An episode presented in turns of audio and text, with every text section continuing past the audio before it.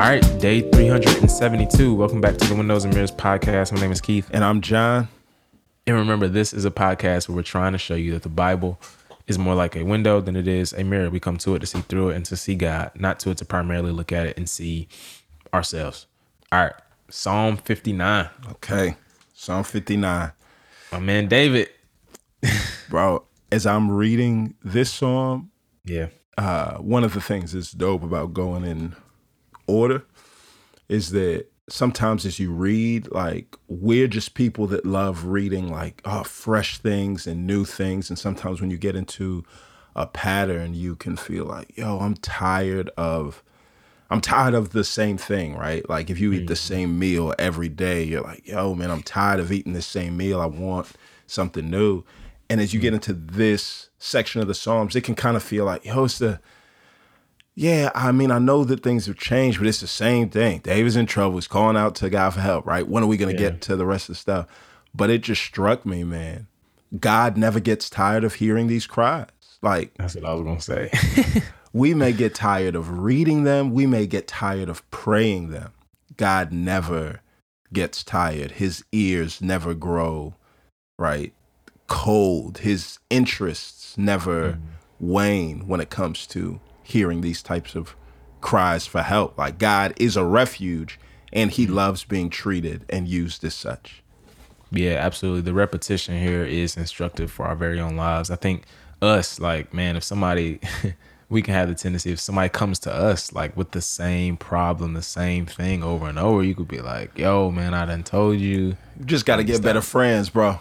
Cause if all you, You know what I'm saying? so it's uh it's it's it's that sort of thing, man. It's good. It's a it's good news that God isn't like us, right? And so the main thing here is that man, God's power to protect and his Right. power to punish are often two sides of the same coin. Right. So you see David calling out for protection, but also for punishment, right, to the wicked. And so God distributes both of these justly and righteously and perfectly in a way that um, allows us to continue to call on him to do this. So at the beginning, as we know, like, yo, David's like, hey, man, I need you. Rescue me, right?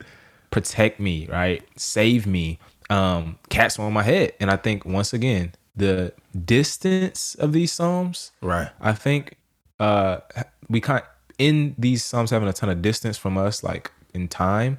I think we uh, lose the desperateness, right? Right, Like right, right, right. this man was really like calling out to God for his life, right? Right. Like, Yeah. and I think that we need to remember, man, that in the worst of situations, God is just as powerful as as ever, right? And that He needs to be the first phone call we make, right? Right. When we have uh, problems at our front door. Yeah.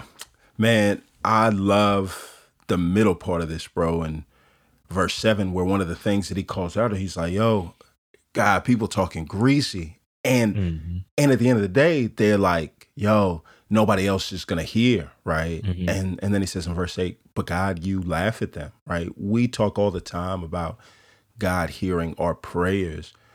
But the beautiful thing, man, about this psalm is, yo, God doesn't just hear our prayers, but God hears our persecutors and the slander, right? And so God doesn't, God is not in need of us to relay to him what goes on for him to be in the loop. God Yeah, for him to already know knows. yeah. God already knows what's up. And so David is taking comfort in the fact that God doesn't just hear his prayers, but God hears his persecutors and the slanders and the things that are going wrong. And God already has a plan to deal with it before David uh, brings him up to speed.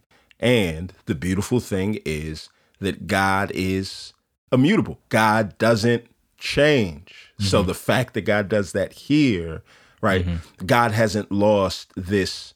Uh, God hasn't lost his sense of hearing over the thousands of years that it's been since he wrote this. God's ears are still mm-hmm. just as sharp, just as in tune to it, the struggles and difficulties that we go through. Yeah, one of the things that you'll see. Remember, I, if if you remember, uh, we said at the beginning that um, the psalm is broken up into five. The psalms are broken up into five books, right? Right. And so um, that that corresponds to the Torah, the first five books of the Bible, and in the first three books of the Psalms, or I think the first two, you, you see these kind of like contrasts between Israel and the nations, right? So it seems to see be that David's not just saying like, man, random folks are coming against Right. me. It are, it's other nations, God. And he's saying exercise your power against those nations, right? Right. And I think that um yeah, we, we just have to remember that God is not just the God of uh how do I put this? Like he's not just the God of his people and of a specific area or a region or Right. sector of time. He is the God of the universe, right? He is the God of the world. And at the end of the day, bro, everybody is gonna have to turn to him, right? Right. Like or, or everybody's gonna have to answer to God, right? And we see like, yo, like David's like, no, no, no, like they ain't they ain't exempt, right? Like they ain't exempt from your power. They're not exempt from your punishment. So I need you to address them, right? And he calls on God to be this divine warrior, right? And so all throughout the Psalms, you're going to see this militaristic language, like rise up, God of armies, right? Consume, right? Like all these kinds of lang- all this kind of language. And God is a people who just fights for his people. That's the whole thing he wants you to know. Right. God is a is a, is is a person who fight who fights for his people, and that should be comfort for us, Right. Yeah. More than anything. Yeah, yeah, yeah. And the particular way that he fights, he's saying, "All right, God, you know, don't just kill him off because everybody dies." And he's like, "We don't want this joint to look coincidental at all. We mm, want it good, to look causal. Like, God, you're gonna get glory, right? Not just if, you know, Pharaoh dies of old age, God, mm-hmm. but we really want something to take place, like you said, right? Where no, the protection and the punishment that you bring both are not coincidental. That people know that there is there are real benefits and consequences, right? Yeah. For being on your side or against you. So God, we pray that you would flex in such a way where, yeah, people would know that.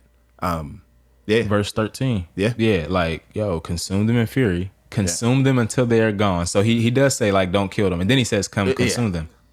Then people will know. right, right. throughout the earth that God rules over Jacob. Again, the Psalms is trying to show God's kingship. He's like, yo, at the end of the day, in your judgment, what God does in his judgment is he makes himself known. Right. Right. And you see that in the book of Exodus, and you see that at the cross, right? Where the, the Son of God takes the judgment of God.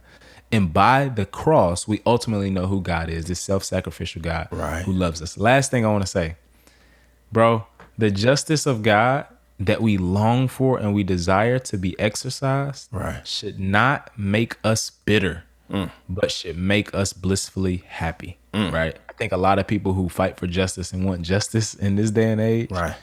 are some of the most bitter folks.